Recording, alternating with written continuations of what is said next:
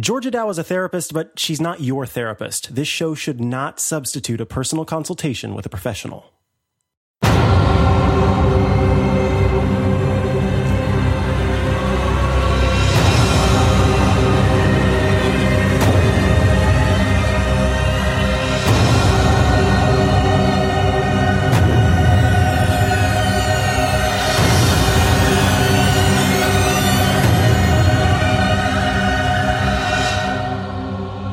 So, I never thought we'd be divided like this. Bloodshed and horror has come to the Wu household. Frank, because he felt, for weird reasons, unfairly shot with my Nerf Nemesis, ordered his own. Oh no, Nerf Nemesis. How did he get it? They've started selling them now in the United States. Ooh. So yeah, he plunked down his money, and unfortunately now Frank is also armed with the extremely high capacity Nerf assault rifle.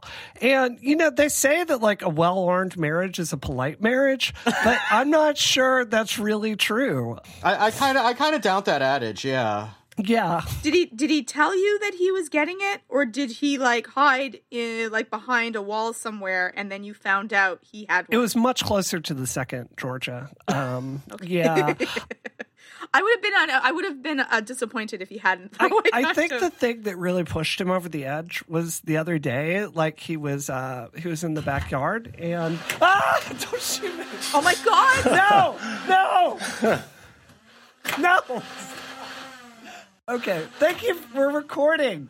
That's the same sound my dishwasher makes when I try to turn it on now. I think what pushed him over the edge was the other day he was in the backyard, and I drove my Aldi TT into the backyard. And then you drove it into the backyard? I did, and I just opened fire on him. Did you have a Rambo headband? No, I was, and Frank's just like, what's going on? Why are you driving your car through the backyard? And then I just drive-by'd him. It was great. And I think that... in the backyard? Yeah, I think that pushed him over the edge. So. But I have one important clarifying question, though. Did the airbags work? We don't know. So the car is legal to drive in Massachusetts. But as I was trying to get my locks to work on the car, the airbag light came back on. So I think it'll work, but we're not sure. So yeah, there we go. You may want to keep it on the road instead of on the grass, just to be sure, just to be safe. Yeah, just to be safe. So, oh, that's why you were driving in the backyard. I get it. I'm here. How you doing, Micah? Excellent. Really? Yeah. Would you give would you give Shane a Nerf Nemesis? Would you trust him with that power? Heavens no. I wouldn't trust me reacting to it. I get pretty pissed off whenever things are thrown at me. Oh. So I would get especially pissed off if things were being, blasted at me. Yeah. That is something good to know. I absolutely, I feel rage in my very soul when people throw things at me. I have no reason why. I don't know why. If it happened when I was a young kid or something, where I have no idea, but this sounds like baseball anger, you were a child playing baseball and that's where it happened. Maybe, because I actually, I was at work one day. I had just come out from recording something. It was at my previous job where I anchored stuff on camera. And I came out and I sat down at the desk to get ready to write something or produce a video. And my colleague, who I very much threw something at me. I think it was just a piece of popcorn or something.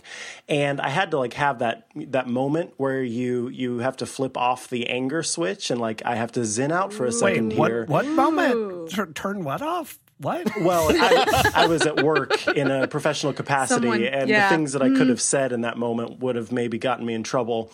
So instead, I turned on the Zen, and then I said very calmly, I absolutely hate it when people throw things at me. Please do not throw anything at me ever again. That's good to know, because I could totally see doing that to you. So I'm really happy to know this now. But if you had a Nerf Nemesis, that would have never happened in the first place, right? That's a fair point. Yeah. That's why you need one, Micah. You call that a knife? This is a knife. Right, exactly.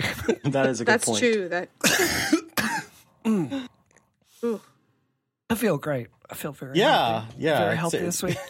You sound it. You sound it. Healthy. I got to tell you, I wish someone had told me the health risks of running for office and kissing babies nonstop. Like that's. I could have told you that babies are germ like factories. They're little tiny incubators. Yeah, that's great. They're little germ incubators. It's true. Fantastic. It's fantastic. Yeah, it's like worse than getting kissed by a dog. Like you don't want to get a baby near you. That like all kinds of horrible things that they touch. Oh, ugh. So you don't like babies or dogs. I like babies as long as they're related to me. Well, wait till we find out how you feel about puppies. Well, here's one for you. How do you feel about burritos laced with Pop Rocks? What's your opinion on burritos? Who goes first? Laced with Pop Rocks. Well, Steve, because he doesn't like babies or dogs, so okay, I'm curious if he likes Pop Rocks burritos. I actually, I don't know, because I actually have experience in this area, believe it or not, because which area? The area of putting Pop Rocks on food that you shouldn't put Pop Rocks on.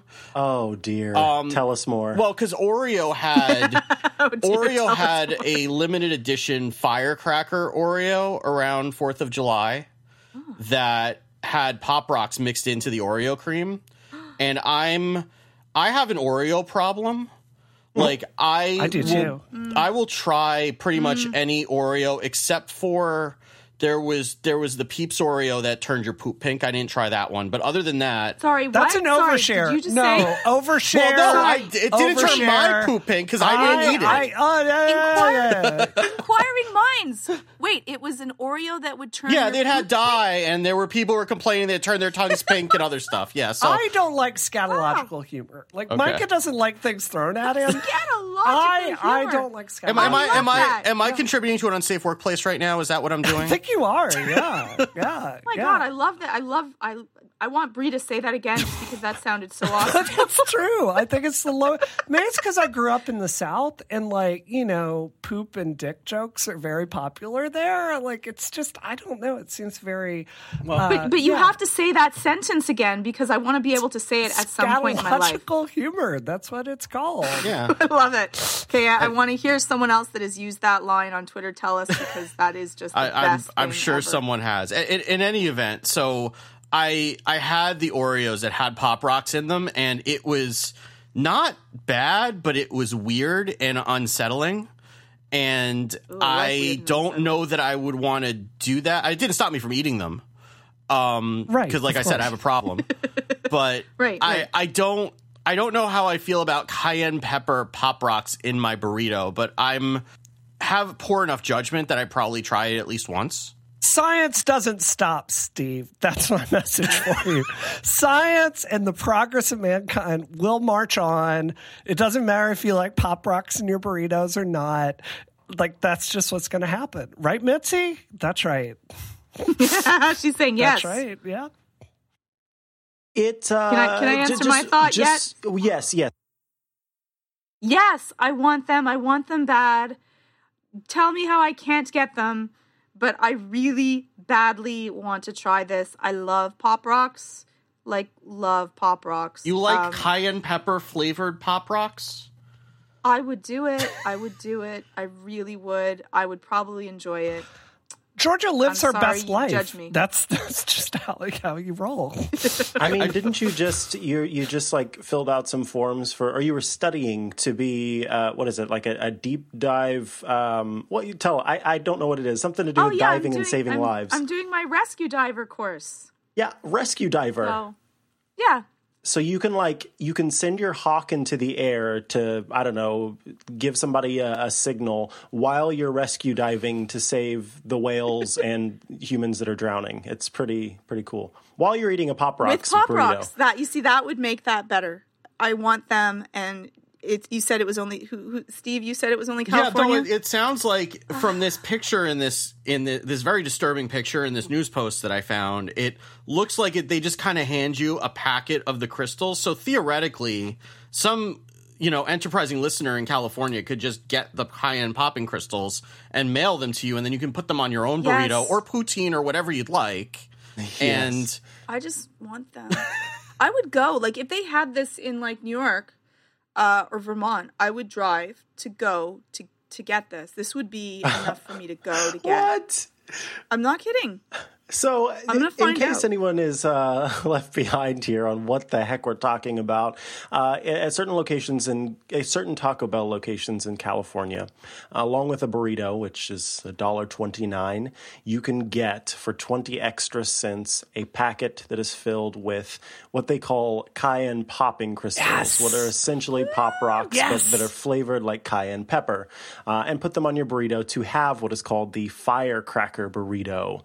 The spicy seasoning will pop in your mouth because it's designed to do that. And just so you know, you can totally drink a Coca-Cola while you enjoy your cayenne popping crystals. It's not going to make your stomach explode.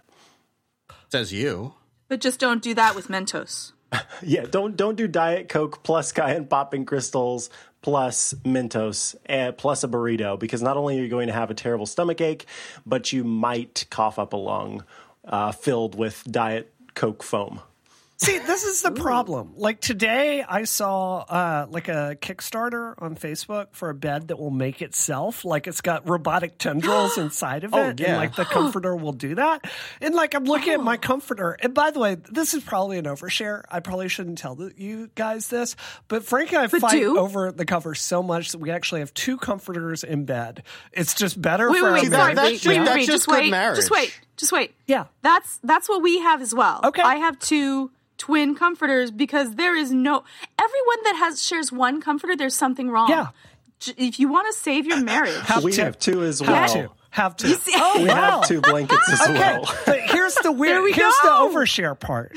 My comforter is the exact same one that I got my freshman year of college. I've had that thing for that long. And it is that might be an overshare. It is green and is it's so thin that I use it in the summer months because there's nothing. Wait, I have to pause you. Was it green in the beginning? Is it? It was a green comforter. Oh, okay. Yeah. Okay, fine. Yeah, that's not as bad. But it's more of a lime now. Mr. Forest Green. But yeah. I mean, that comforter's seen some stuff is what you're saying. Yeah, it's saw my freshman year. Wow. Wait, so are you going to freshen it up with cayenne pepper crystals? What was the story? This is thank you, Micah, for getting me back on target. So the problem. Brie, you were the one talking about how you don't want fecalicious humor or something. Remember? Did you just say the word fecalicious? I'm talking about blanket, Georgia. I was raised in a fine Christian home, and I don't know what you're talking about. But this is the problem. Now that I know this technology exists, it's if I'm drinking coffee, there's no pop rocks in there. If I'm eating a donut, there's no pop rocks in there. If I have sushi, there's no pop rocks. I want everything pop rocks now.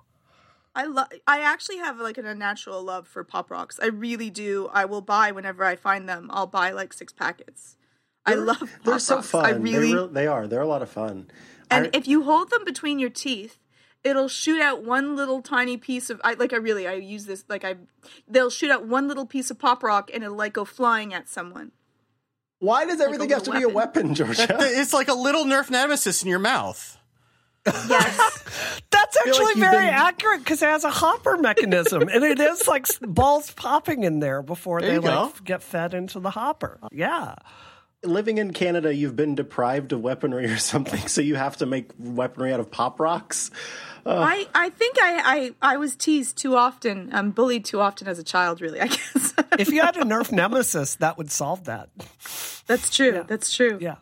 I bet your patients would give you less BS if you just were in there for therapy and they're I just, doing everything right, Georgia, no problems here. And then your eyes could just slowly gaze over to the Nerf Nemesis. I bet that would just keep your therapy sessions right on track. I don't think anyone would be late. Okay. You're 2 minutes late. That's hang on. Stop the show because I've just found an article on 12 ways to cook with pop rocks.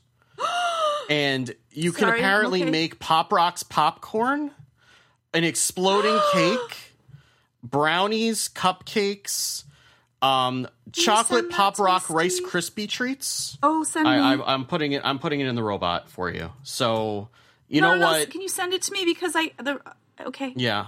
I'll grab it. I'll put it in the other robot, too, for you, just because I like you, Georgia. Thank you. But, have you ever had any of the popsicles with Pop Rocks in them? That was always my favorite as a kid. No, I've had them with the gummy worms, like the little gummy bugs, but I have not had them with Pop Rocks. Oh, there we go. Man. I have it. I'm saving it. I'm sending it to myself, because that's what I do. I have a set of – I'm probably the only one that does this because I'm so sad. So I have a text – like I text myself all kinds of articles that I like so I can keep. Yeah, I do that all the time, too. Yeah. Oh, same. I'm not the only one. Yeah, there's this app called Instapaper that you might be interested in, Georgia. It's a newcomer on the scene. We were all living with our internal shame about our separate comforters and texting things to ourselves. Messaging ourselves. And now I feel really normal. This is great. We're all airing it out, This is making me feel better. This show is just normalizing all of the things that I thought I was the only one. And I'm like, oh, there I am. Oh, thank you, me. Let's all share our most embarrassing thing, and it will reveal that actually we aren't exactly alike, and we'll all feel bad for sharing it. Do you guys sometimes, like when you're in public and people are near you and you just aren't in a mood to talk to someone, do you just like pretend to be on your iPhone every once in a while just so you can walk by them and just like nod? I put my earbuds in. Yep. And that is the ultimate. People will leave you alone because they think that you're listening. Yeah, to earbuds. That's like my standard operating procedure. Like I just keep. You don't even have to have it hooked into anything. I purposely turn on like internal tunnel vision, and I will like. So there have been situations where people have been like saying my name and are trying to get my attention, and I just won't hear them at all because I. Micah. Some people, you know, like they think they hear their name and they turn their head. And they're like, did you just say my name? I do the opposite. I think I hear my name, and then I convince myself, no, you did not just hear your name. And I just keep moving on. And I can remember one time I was walking away from work to the parking lot. And as I was walking it had to have been like 4 or 5 minutes. One of my colleagues was jogging beside me trying to get my attention. He wasn't saying anything. He was just like walking, you know, jogging right to the left of me. But I did not see him because I just turned on the tunnel vision. I just keep going. So when I'm in stores, I've had people be like, why didn't you wave at me? I saw you the other day in the store. I'm like, oh, I swear I don't see anybody. I just assume that the person that I think is somebody isn't and just keep on my merry way. So I guess I should just put in some headphones and then it'll seem less rude. That's it. Love it. If you see Micah and he doesn't reply to you, you know why. and if they do try to talk to you, just hand them a packet of Pop Rocks and walk away.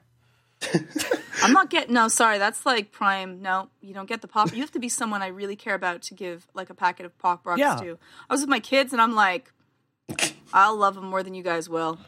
But just think about how confused they would be if you just handed them a packet of Pop Rocks and went and walked away. By the time they figured out what was happening, you'd already be gone. You'd be like Batman. You'd just be out of there.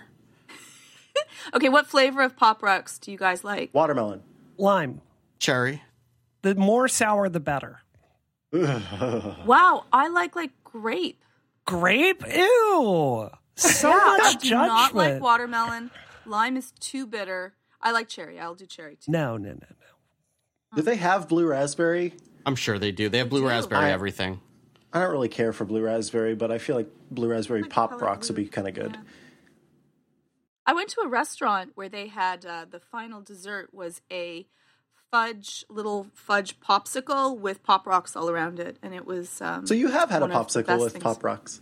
It was a chocolate candy. It was like a lollipop looking thing. Interesting. I can tell we all are really not wanting to talk about the next topic, so it's like, let's just keep talking about Pop Rocks. This is a long time-honored isometric / disruption tradition of when there's a really downer topic that we know we need to talk about, but we don't. We end up spending about 20 to 30 minutes talking about the most absurd thing possible and then continuing to talk about it until we can't talk about it anymore. It's therapeutic, though, because it lowers that like level of pain, right? Like you carry this heaviness around with you, and discussing it, unfortunately, can often increase that feeling of heaviness and despair. So yeah, levity is nice, and I don't think Yeah. So... We could just talk about, like, our favorite puppies. Like, I'm just going to put that out there. We could. I'm okay with puppies. Yeah. No, let's leap right into it. Let's just pull the Band-Aid off. So, Charlottesville is going to be voting soon on removing. Or is going to be removing a statue that is meant to celebrate the Confederacy. That is, erected in celebration of the Confederacy, Robert E. Lee. And when people said that they needed to get rid of that, they needed to relocate that statue. People came in what was called a Unite the Right movement that ended up being a neo-Nazi march on Charlottesville that was white supremacists, Nazis, coming into Charlottesville with weapons, with Nazi symbols, with everything that could possibly be terrible, and marching on this town. And there were counter protests that were taking place, and things got violent very quickly.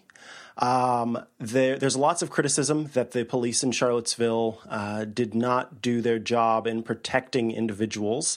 And unfortunately, someone who was there to counter protest the KKK and the Nazis was murdered when someone drove their car through a group of counter-protesters. Since that day, there has been a lot of things that have come from both sides. We have thousands of people marching in Charlottesville to stand up against racism and violence. There was a beautiful candlelight vigil that took place. And many people, something that I think we'll include in the show notes, and something that you may find educational and important to watch, is a report done by Vice about the actual protest that took place, because I think that the march rather that took place, because I think that it shows a very clear picture of what this group is, of what the Nazi and KKK group is, and what they were there to do, despite what many would have you believe after. The one other thing that I'll say, and there's so much to cover here. There's so much that happened that I'm not going to be covering it all in this summary right here, but we'll talk about it. The other thing that I want to say, though, is that President Trump had very little to say right after this took place. At 3 days later, he came out to finally condemn the white nationalists. He, of course, used certain words so that, we didn't have to touch on the fact that they were Nazis. And then after that, he chose to walk back those statements with another press release saying that there was violence on, quote, many sides, unquote. So this is just a big shite show, and it's just absolutely it's horrible. But yeah, let's chat. God, I mean, it's really been. I mean, I can only speak as like a white person, but we are. We've talked in the show before about like sexism debt in the tech industry. And how it's like we ignored this problem for so long that it's really become a nearly impossible mess to clean up. And it feels like we're at that point, and much worse with racism in this country, because it's not just involving somebody having a job. It's like actually threatening violence. And it's just absolutely horrible. Like, they're about to have this same kind of, event in Boston this weekend, and I'm going to be there protesting just because, like, we've got to stand up for this. And, something we've said on the show so many times is, white supremacy is ultimately a white behavior problem. This is on us to fix.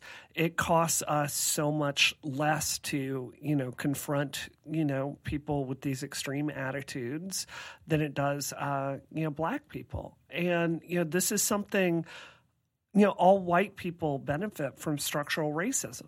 We do. I benefit from it. Georgia, you do. Like, we all benefit from it. And, you know, this is really a point where Trump has unleashed something very, very powerful. You know, something that really strikes me about this story is in Mississippi growing up, you know, the Ku Klux Klan would rally all the time there. It was fairly routine. And the reason they would wear hoods is because they didn't want to get fired. What is so terrifying to me about this event is you've got an entire generation of new white supremacists that don't feel any need to wear hoods because that's what Trump mm-hmm. has legitimized. And it's terrifying. What has happened by him not adamantly and strongly condemning the actions that this happens, that this is wrong, is that he has said, because the way that people decide what behaviors are okay or not, is that he has ended up saying that it's okay with me, and he's the president. Now, if he was just some person, it's not the same. He is the president of the whole country, not just the people he wants to be the president of. He's the president of everyone, and it creates, it emboldens, and it empowers people to think that this is okay. And then when people sanction, oh, he kind of stood up against it. When someone ad-libs from a spoken speech, the ad-lib is where you can tell that the person really means this. And he ad-libbed the, many sides part. Yeah. That they're bad people on many sides. We have gone to war to fight Nazis. And we have fought really hard to diminish the thought that some people are worth more than others or people do not belong here. And the other thing that really bothers me is that argument of moral equivalence that because, both sides are equal on the ends of an argument. And this is days after someone was murdered. Days after, and I'm not saying that there's good and bad people and everything. We can all go too far sometimes. I hear that. But someone died.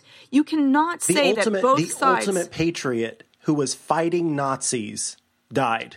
Yeah. This person was literally protesting Nazis in the United States. And days after that happened, someone felt, Trump felt that it was okay to say that, well, there's good and bad people on both sides here. Both sides are to blame for this.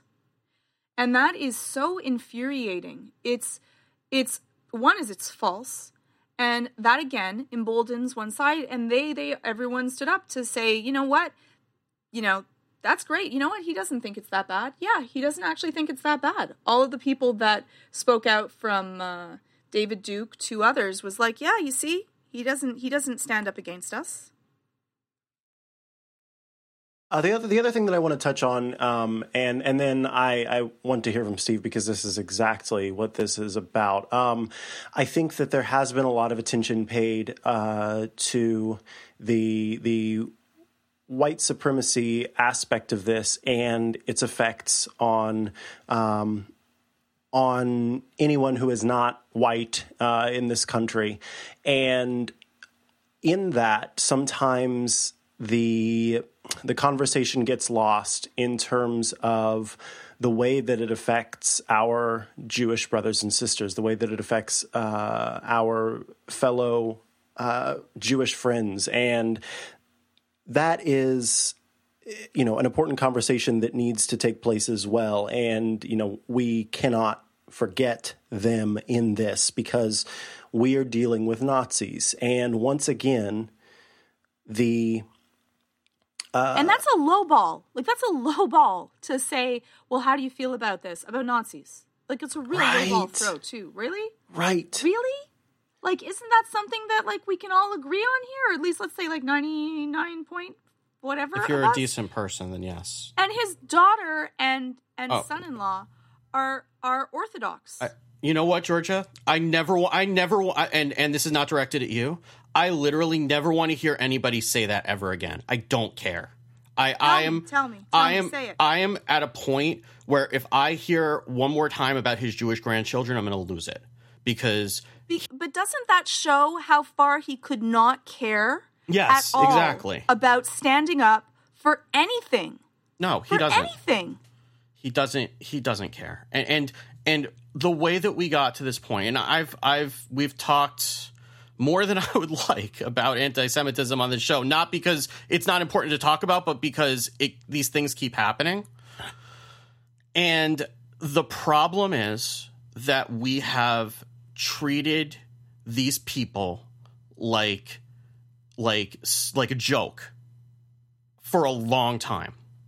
And the way that you know that this is the case is that Heather Heyer had to die. And I want to make sure that we're saying her name, by the way, because we haven't yet. Yeah.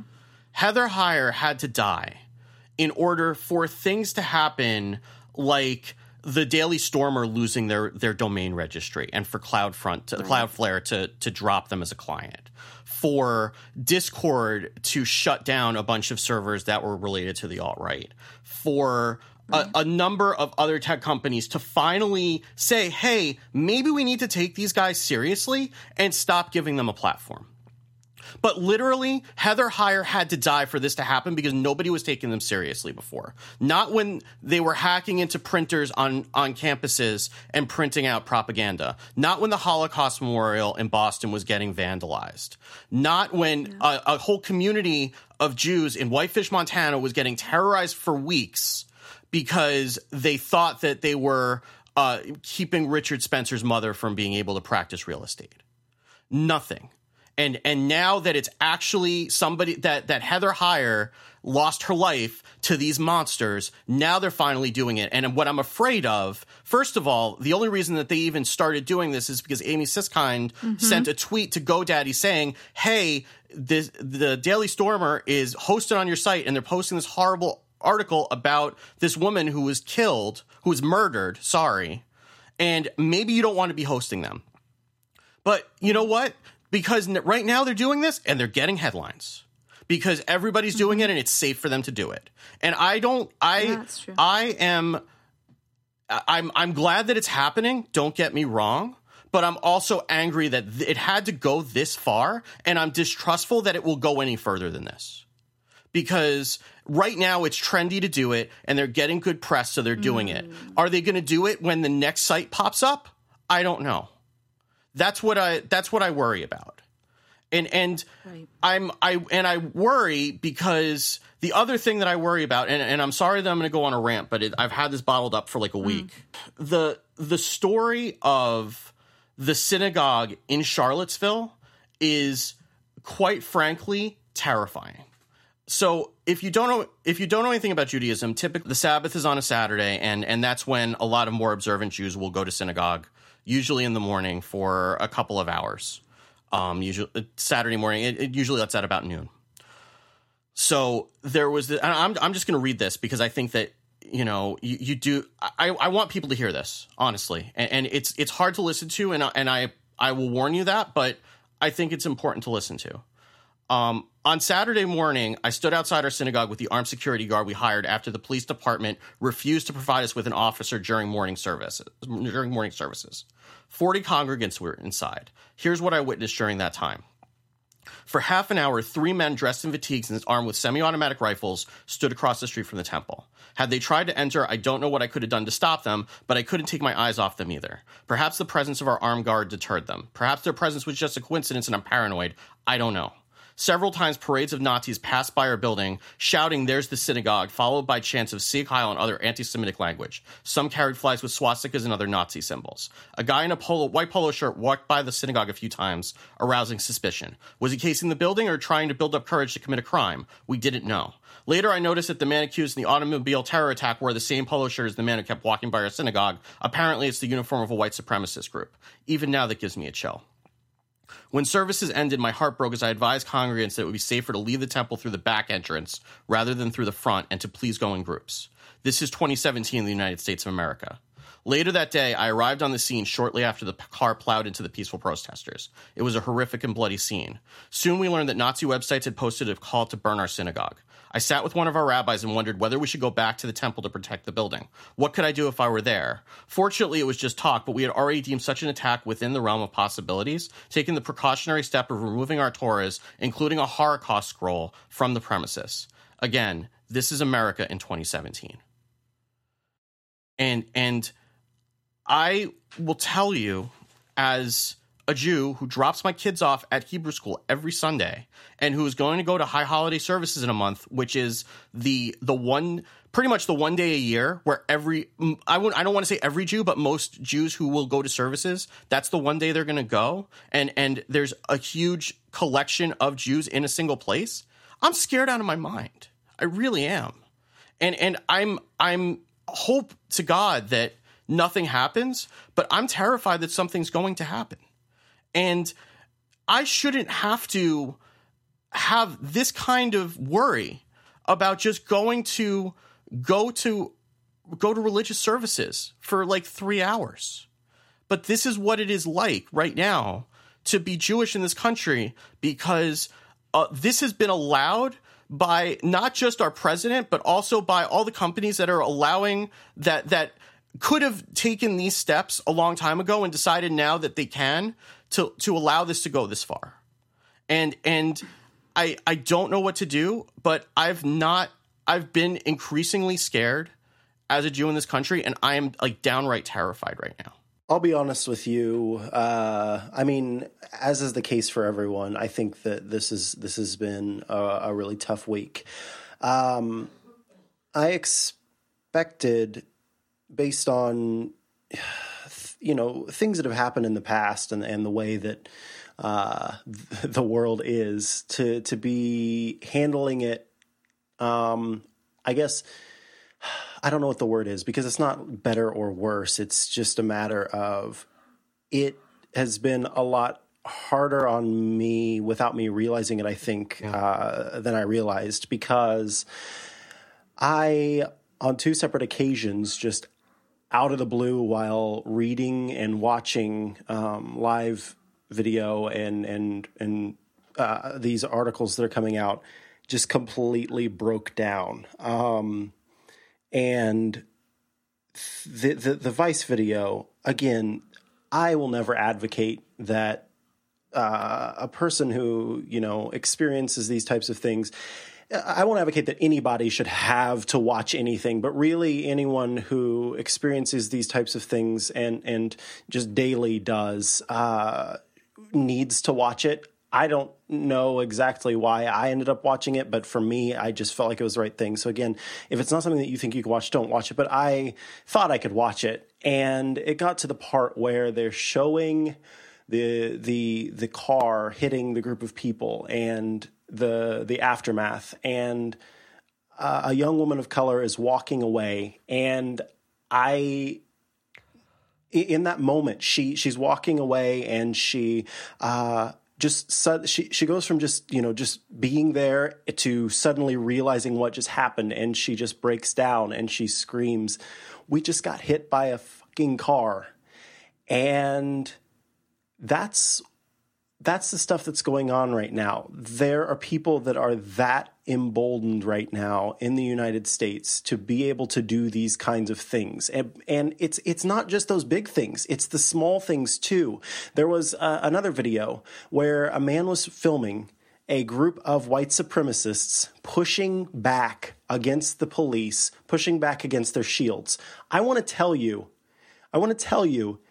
that I genuinely live in fear in the Midwest that getting pulled over and pulling my ID out of my pocket might get me shot.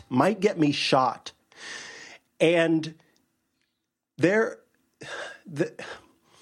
just because my skin is slightly darker, there's just automatic mistrust with so many people, and the people who live in that fear, because that's what it is. Let's not be, you know, let's not let this fly. This is people who are the biggest level of cowards that you could ever experience. These people are so afraid of losing their position of privilege in the country, and also just afraid of, quote, other, that they mistrust and they can't deal with anyone else. And so it's so bad that they think that someone who just looks a little bit different from them needs to be removed from the world. And so, plenty of people have said so much on this, and my single experience is not going to be the same as everyone else's, but I just hope that people out there who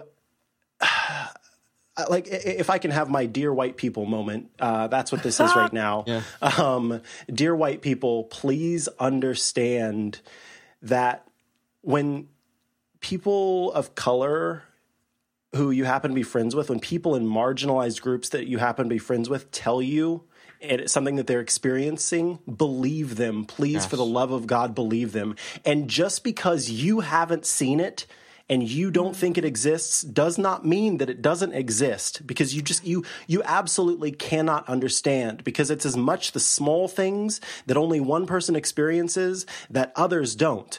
I'm not going to lie to you. Today, when I opened the door for the delivery for my Jimmy John's sandwich, there was a moment where I thought, I hope that this person, is not someone who would be against me just because of the color of my skin. And that's not a fear that I live with every single day. That's not something that, I'm actively constantly thinking about. And for some people it is, but like I genuinely do try to see good in people. And so this recent event just has me, and I know so many others, on edge, where you're wondering, now that these people are so much more emboldened and they know that the president isn't going to talk them out of that the president isn't going to condemn them, there's so much power in that, and the ability to just say whatever the heck they want and not get in trouble for it. And that's what's terrifying to me.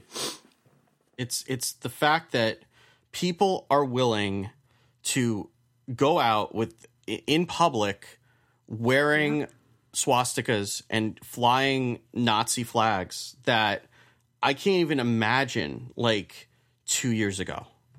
Right. We talked about the Boston Holocaust Memorial. It was put up in, I believe, 1995, and it was never had any issue until June of this year, when it had someone threw a rock through it. And then it happened again this weekend, twice in 2 months. And it's like I'm losing words. And the fact that this shouldn't be hard to call this kind of behavior out. It's, for a group of people to actively just hate and want to cause harm to another group of people is something that should not be excusable in this country. It shouldn't be excusable anywhere. But and it's that the Holocaust and World War II is so far in the rear view that it's people have lost sight of what this meant. And I mean, if you read stories of what happened in the Holocaust, it's not something that you would joke about ever. I mean, this is what goes all the way back to that PC Master Race conversation that we had early in the days of Isometric, where the one of the game manufacturers had like a PC Master Race bundle, and I was not happy, and I was actually interested in the game, and I ended up not buying it. But it's like, it's those types of things that you just kind of let that go a little bit more and a little bit more and a little bit more, and all of a sudden you have people flying swastikas in the United States of America in 2017. And sorry, go ahead. No, go ahead. I was just gonna say, what Trump has unleashed here is he's made this white resentment part of – he's really unleashed it and has justified it. And his entire presidency is based on – like white grievance. And if you're a woman having trouble in tech, there's an entire political movement to tell you you're crazy, you're dumb, and you're just making it up for attention. And if you're like transgender person in the United States, like there's a ton of people out to tell you they're the victim, that the transgender person might want to live and exist in the United States. And you've got gamer culture, Steve, that you have people that genuinely feel like they're being put upon. If you're like, hey, you know, that kind of joke you're passing around, it's kind of like making fun of the Holocaust, which is not really a joke. And they feel resentful if you ask like them to think about other people's feelings. Or like if yet another TV show comes out that doesn't have any black people in it, like you've got an entire movement of people there lined up there to feel resentment if there's any kind of effort to, you know, include people. So I'm telling you, as someone that grew up in the Deep South, I'm very familiar with this kind of resentment. And I'm telling you, it is as big a force and is as organized and is as threatening. And now it's turning as violent as it can be in this country. And every day I read the news, and I genuinely wonder what the point is in the United States where we're going to have it like, you know, people like you see footage of Egypt and the destabilized governments there because like the forces, you know, the two sides are so disparate. And I really don't know where we go from here. Like we've got to back away from the brink, but I do know we can't compromise with these people. When neo-Nazis are out there, you know, I would much rather be developing video games right now. I would much rather be working on my book deal this weekend, but I've got to go out to Boston Common because we can't sit on the sidelines while these sons of bitches are trying to like take our country back before the Civil War. And it's uncomfortable, but like we have to draw the line. And I just, one more thing here. Like, Steve, you're talking about gamer culture. I am so damned sick of like, you'll be on Twitter and some Nazi frog will come along and they've like whipped up the like Nazi emblem to say Kakistan. Like it's a hilarious joke. Or they'll like modify like the opening to Street Fighter 2 with the white person punching a black person and say, take that N word, like laughing at it. Like we're so far past Nazism and white supremacy and sexism and treating it like it's a damn joke. Like we, Steve, at least you and I are coming at this as gamers and gamer, like as a culture. For the last 30 years, our message has been nothing matters and, you know, if you care, you're stupid. Like those are the two premises of our culture. And now you see that these young millennial men that are like born under that culture and they're out there marching at Nazi rallies and they aren't even able to understand it. And like this is a fundamental breakdown of our culture. Like we've effed up somewhere along the way. Yeah. I mean, this is like when you have Nazis, people waving the Nazi flag in your country, something went very wrong somewhere, like obviously. And it's I don't know where we go from here either, but I hope that we, I mean, the one thing that I do know to kind of take this back is that I know that I believe that most people are fundamentally good and fundamentally reject this. And I look at like the candle. Well, I mean, I want to believe, and maybe I'm naive. I don't know. It's possible, right? I want to believe that the candlelight vigils that I'm seeing the days after are more representative of people's better angels than what we saw this weekend. Maybe I'm wrong. I could very well be wrong. I don't know. And that's been kind of the thing that's been gnawing at my gut since the election. But so, go ahead. Go ahead. No, I was just going to say, I do think that there are a lot of good people out there, but I think a lot of good people tend to think that being a good person is enough. And I have to say that right now, and I think, like, Steve, I know you're not saying that this isn't the case, but I think right now too many people are comfortable in just considering that enough. And again, you know, this is a matter of saying it just cannot be enough right now. You have to actively, because as Brie mentioned earlier, their positions of privilege, and as people keep pointing out, their positions of privilege that you have that you can leverage in situations to help make this stuff stop. And I've seen a lot of people talking about how, you know, this is the responsibility when it comes to white supremacy and it comes to the KKK. This is the responsibility of white people more than anyone else to make this not a thing anymore. And so I mean, you know, there are lots of good people that we know on the internet and in real life, and it just can't, that can't be the end of it. And I just hope that we see more and more and more and more and more of those candles light up in the crowd at the candlelight vigils, that we see more people. I mean, that it's more people not just saying, well, I'm not racist, so that's all I have to do, because that's not where it stops. Or I'm not anti-Semitic, so that's all I have to do, because that's not where it stops.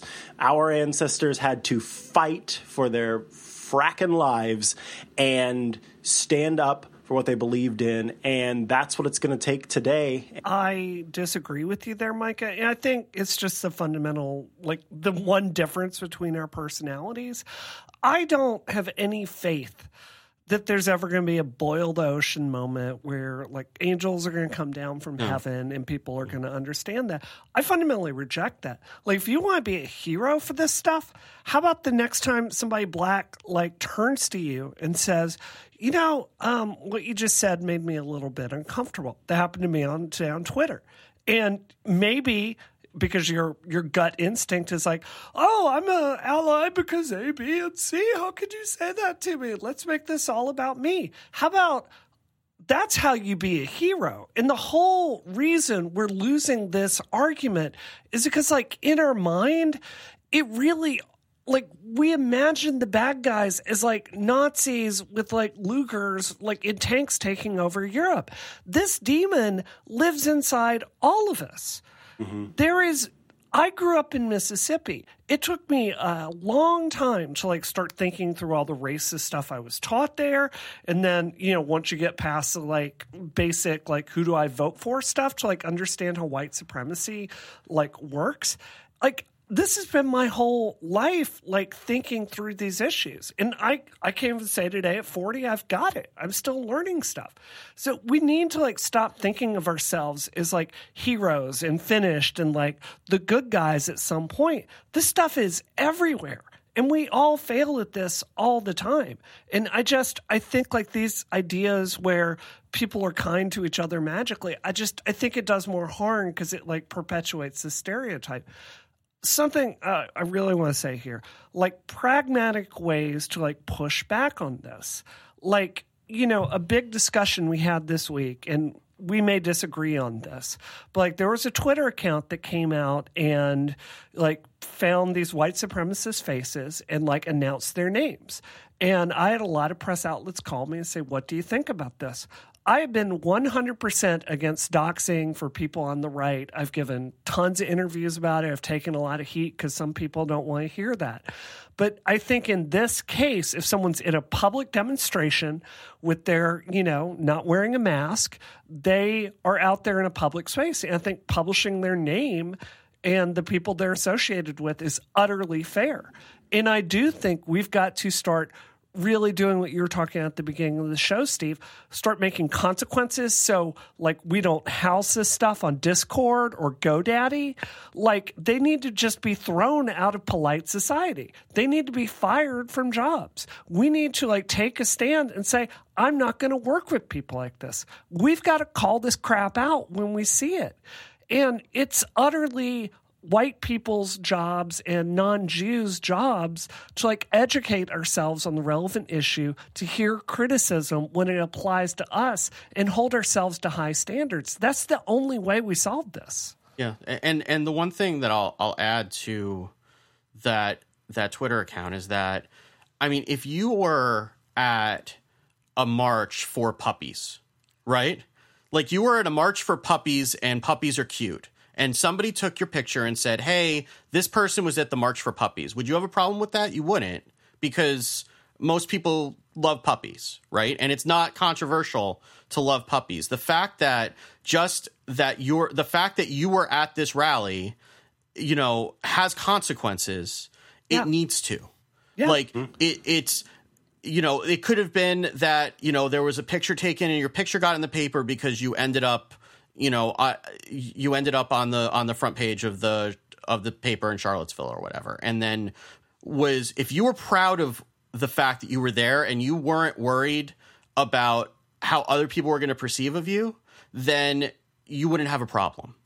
Like the fact that their names are having consequences, I think it needs to. I mean, it's different than saying this is this person, go assault them with death threats. There's a difference between that and saying, like, this person is not who you thought they were. And, you know, if you need to know that. Like, if I was working with somebody who was at that rally or is at that rally this weekend, that would affect how I would behave towards them in self-defense. Yeah. Right? So I think that, you know, these people are a danger to others. You know, attacking them isn't going to do anything ultimately, but knowing that that society does not accept that, and that needs to be consistent across the board for this behavior to stop. Ultimately, you can't reason with them and make them get. And I know you got to talk, Georgia, but you can't reason with them and get them to a point where they're going to agree with you. Like, oh, you know, you're right. I guess I am kind of a Nazi. I was wrong. That's not going to freaking happen. You've got to draw a line, and social consequences are the only thing that they understand. I would tell you guys something. I get emails. I got one last week after this happened from a Gamergator that was like a 3-page deep apology for what he had done to me and other women during Gamergate. It was because like years of like feeling like he was a social outcast finally got the message through that this was unacceptable. That's all you can do with these people. It's not a debate. This isn't a fun, like, what's better, ice cream or cake? Like, this is, do we believe everyone has access to society or not?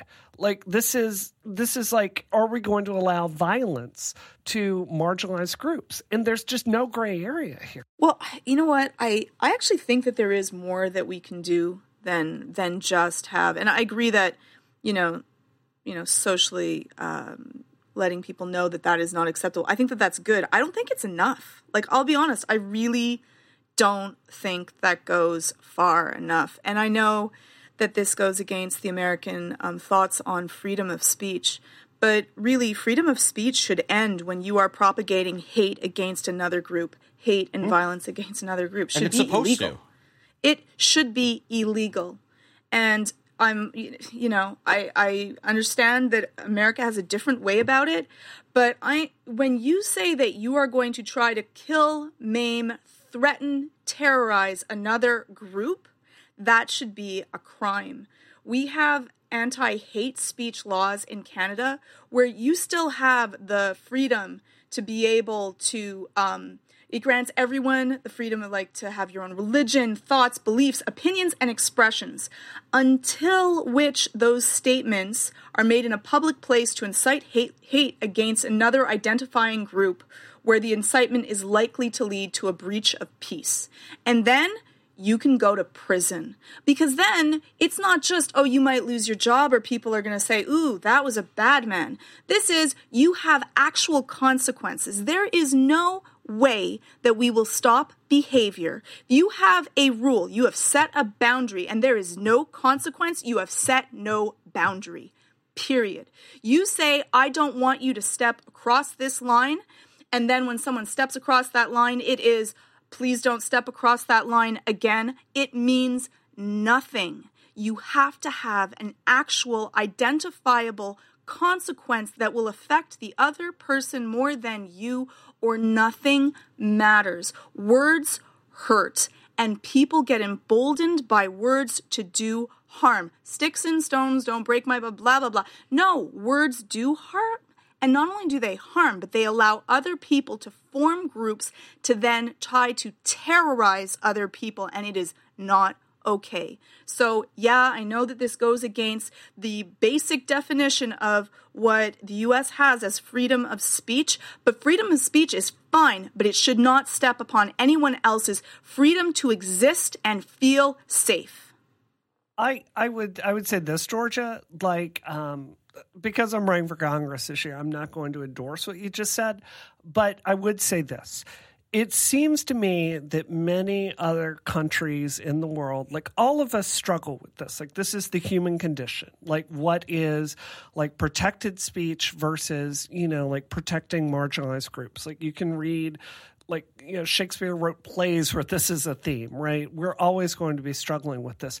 Other countries have made different choices on this subject than like you can say in everything and it's a free-for-all. And, you know, like I've never personally had any German like come to me and say like, I feel like I can't discuss politics. I've never had a Canadian like say that to me. So I just want to say like, I really appreciate what you said there, Georgia, by reminding us that this particular attitude we have here is a very American one because it's not how everyone else does it. And I just think that's a helpful perspective. I mean, I'll just say what I said on Twitter this week, which is that if exercising your freedom of speech requires me exercising my freedom of religion to require a security plan, then your speech is wrong and it needs to be stopped. Mm-hmm.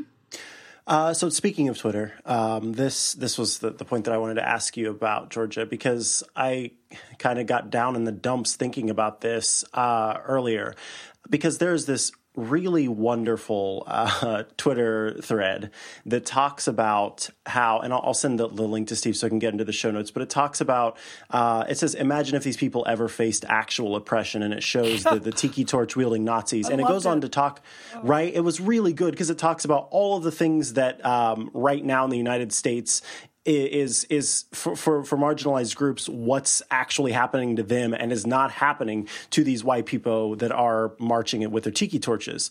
Now, I shared that on Twitter, of course, because I really thought it was absolutely on point and was like a very good thing. And I felt, you know, having just felt so terrible, I felt a sense of release, an up moment in sharing that, because it was like, yeah, this is so awesome and I want more people to read it.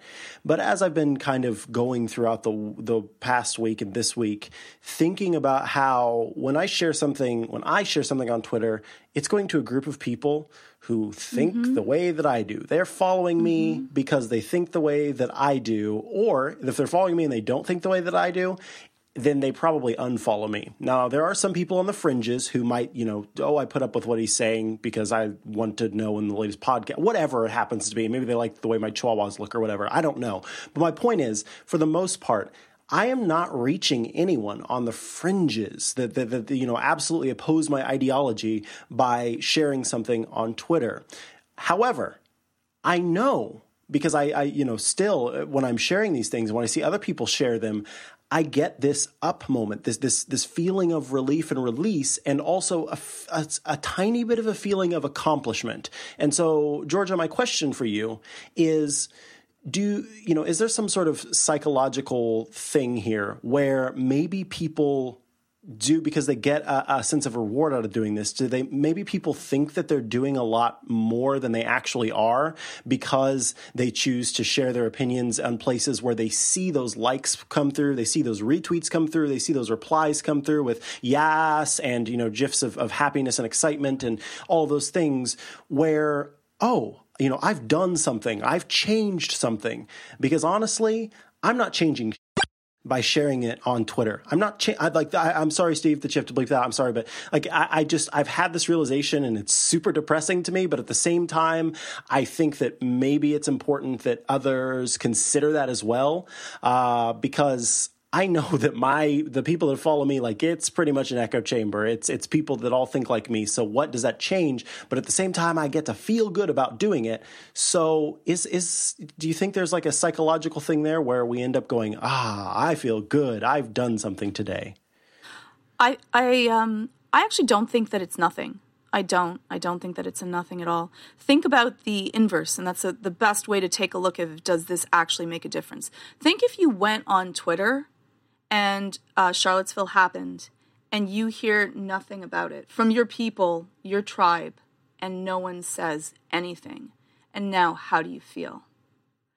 So there is a certain amount of impetus and activism that does happen in sharing ideas. And that's why in Canada there's such strong anti-hate laws, because it can do that on the opposite side as well. You can have a differing opinion, but you should not use that to willingly try to terrorize another group.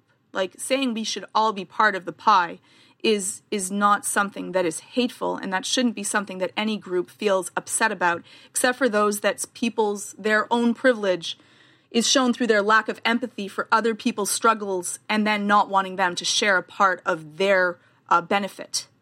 And so it is something in that it lets other people know that it's okay to speak out. It lets people know that they are not alone. It lets people know that I feel your pain. I think that it's not going to change someone that is has a strong belief in a neo-Nazi or something else. It's not going to show, but it wouldn't if you did reach them anyways. So, you know, it wouldn't be. And there will be some moderates in your Twitter that will see this, and they might be, you know what, I should be more upset, or I should make sure that I send support and care for the people that are actually around me. And if someone comes into my store, maybe then I will say something because I've seen your tweet. So I don't think that it is nothing. I think that in a lot of ways, we need to do more. But I think that the doing more is not just in publicly shaming and calling out people that are on the other side. I think that that is not enough either. I like, again, I guess I'm the most radical on this episode. But I do think from a policy perspective, you know, this cannot be said often enough, that one of the very first things that Trump did with the Sessions Justice Department was he ordered him to stop looking into white supremacist hate groups and domestic terrorists like that. And that is a freaking fact. It's been reported by just about every major newspaper in the world. And, you know, for me, my first thought when I read that was, okay, great. These people that send me endless death threats, like, you know, Obama didn't do anything and now nothing's going to be done. But like Georgia, where I would strongly, strongly, strongly agree with you is we've got to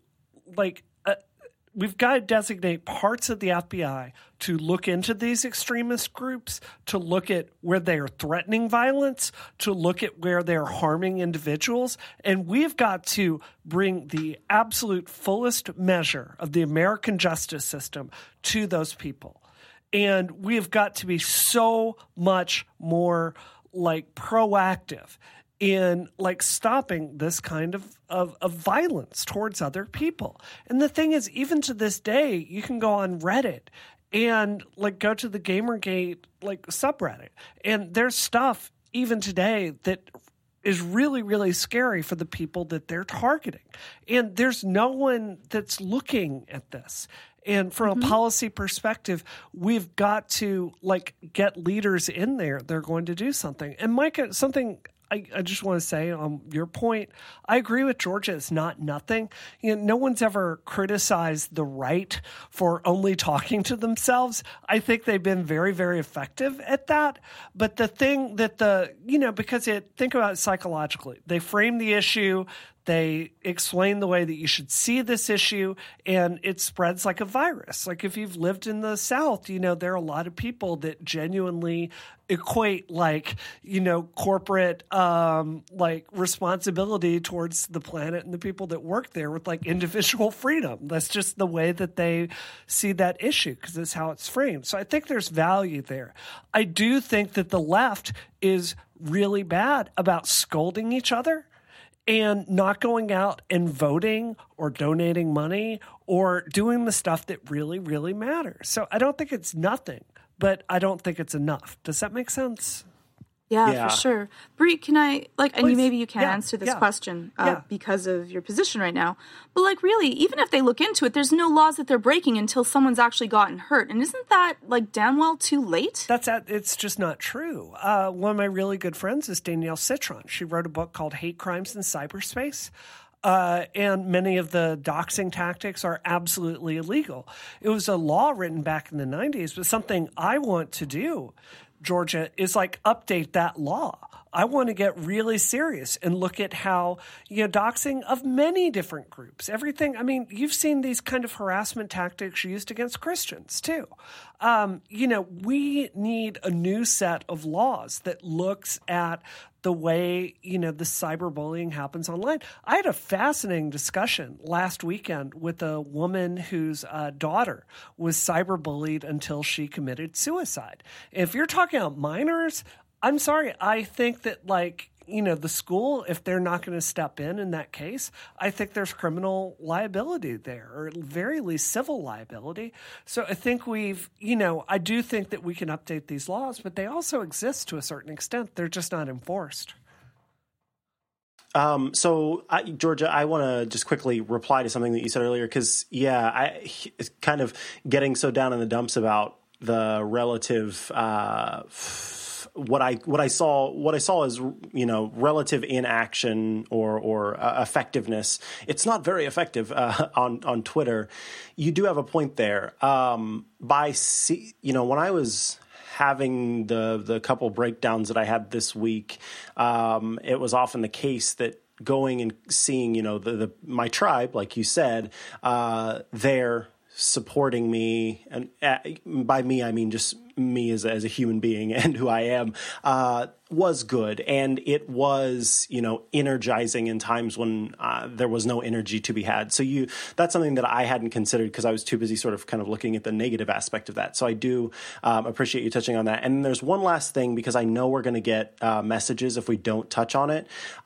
There was one person earlier this week who absolutely had nothing to do, was not near the rally, and the, you know, the internet taking to trying to identify these people said that it was this person, and they ended up getting they had to hide at their friend's house, and they were a professor, and they had absolutely nothing to do with it. And so I think that there is a sense of responsibility that we should take, because we can't just, you know, go willy-nilly, especially whenever we're talking about this type of person. So I absolutely agree that these people should be named and shamed in this sense, because they were there publicly, but let's make sure that we get the right people publicly. Yeah, that's fair. That's fair. Yeah, absolutely. So, we as we're kind of wrapping up here, need to move on. Do we want to do questions today, or do we want to wrap up the show? Shall we just do like puppies? Can we do puppies? I like the puppies idea, like a quick best puppy thing, something, just because I could use. All right. I want to hear what the best kind of puppy is. And I want to hear everyone, like, give their opinion. So I will start you this have discussion. To make sure it's a live puppy. Yeah. Okay, Steve? Yeah. I'm just warning you. You have to advocate for some kind of puppy. So I feel very strongly that Havanese are the best smaller dogs that are out there. I've had a Cocker Spaniel. I've had multiple Bichons. We got a Havanese after, Crash died suddenly, because the thought of, like, looking at a Bichon made both Frank and I just want to cry. And, like, this is this really weird breed. I'd never heard of them before. But, this is my favorite kind of puppy. Like, they're very small. They have very long hair. It's very silky. And I personally feel the very important part of the dog experience is the tactile feedback of the dog as, like, you're petting and playing with them.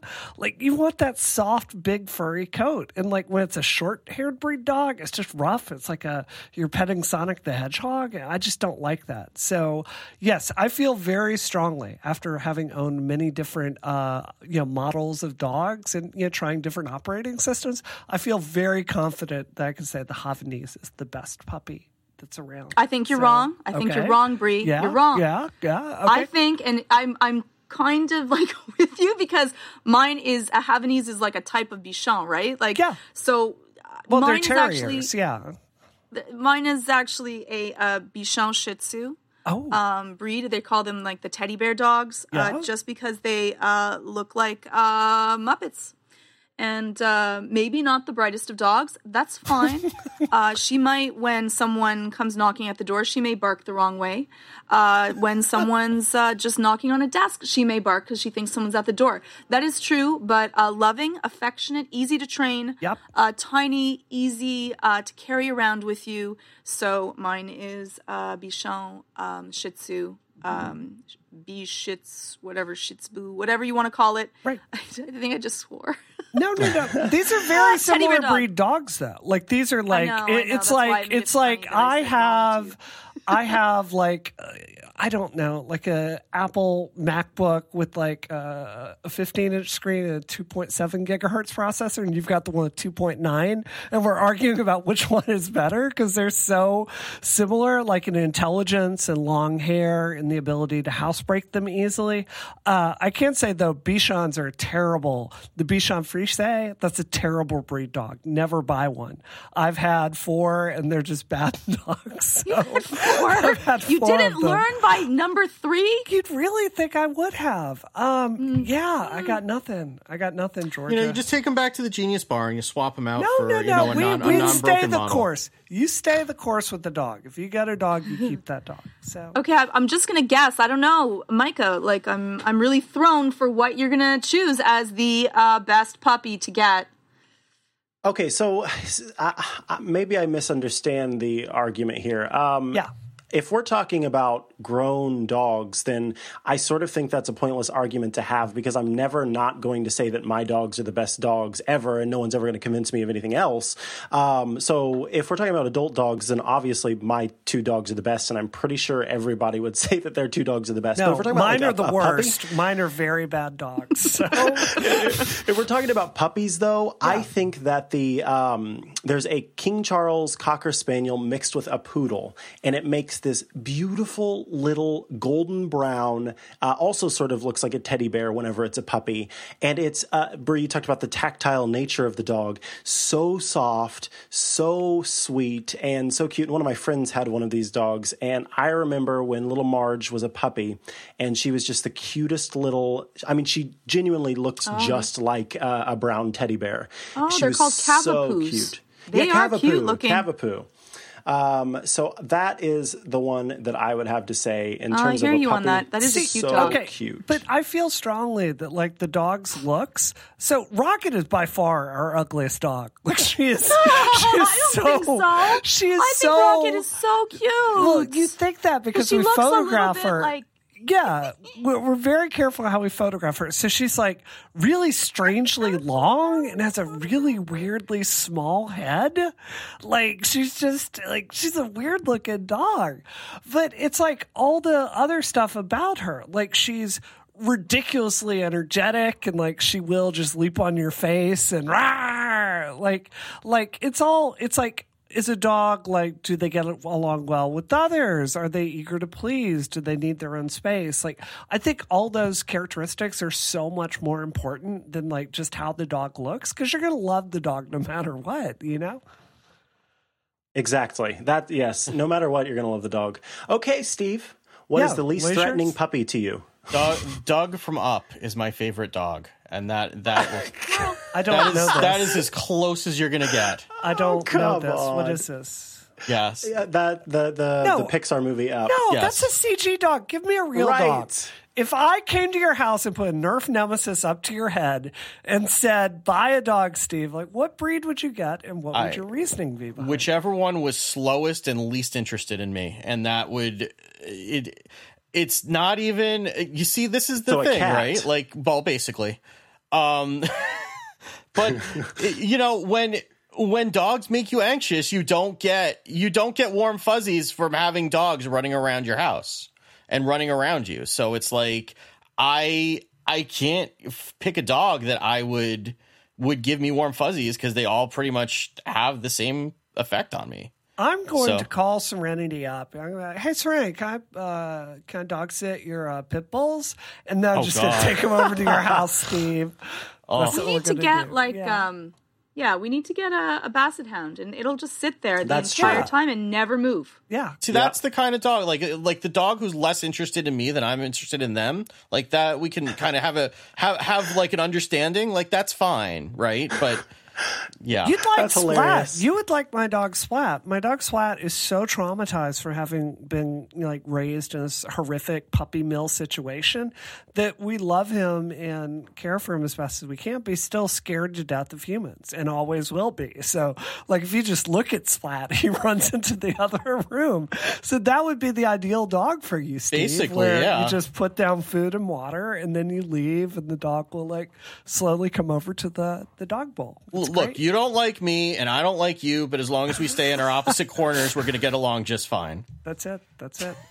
I'm always confused by people that have big dogs. They are smarter, and that's nice, and they don't try to start fights with other dogs because a big dog has nothing to prove.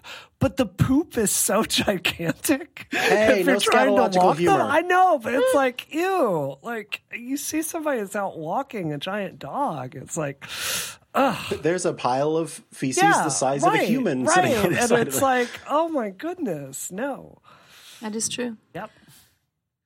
All right. I think it's time to get out of here. Yeah. If you'd like to get in touch, we will hopefully be able to answer your questions next time. You can call us at 508-418-3532, or you can tweet us at _DisruptionFM with the hashtag DisruptMe.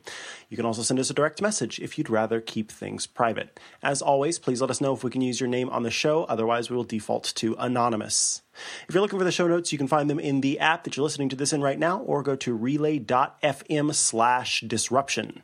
If you were looking for me online, you can find me at Micah Sargent on Twitter, or you can go to chihuahua.coffee.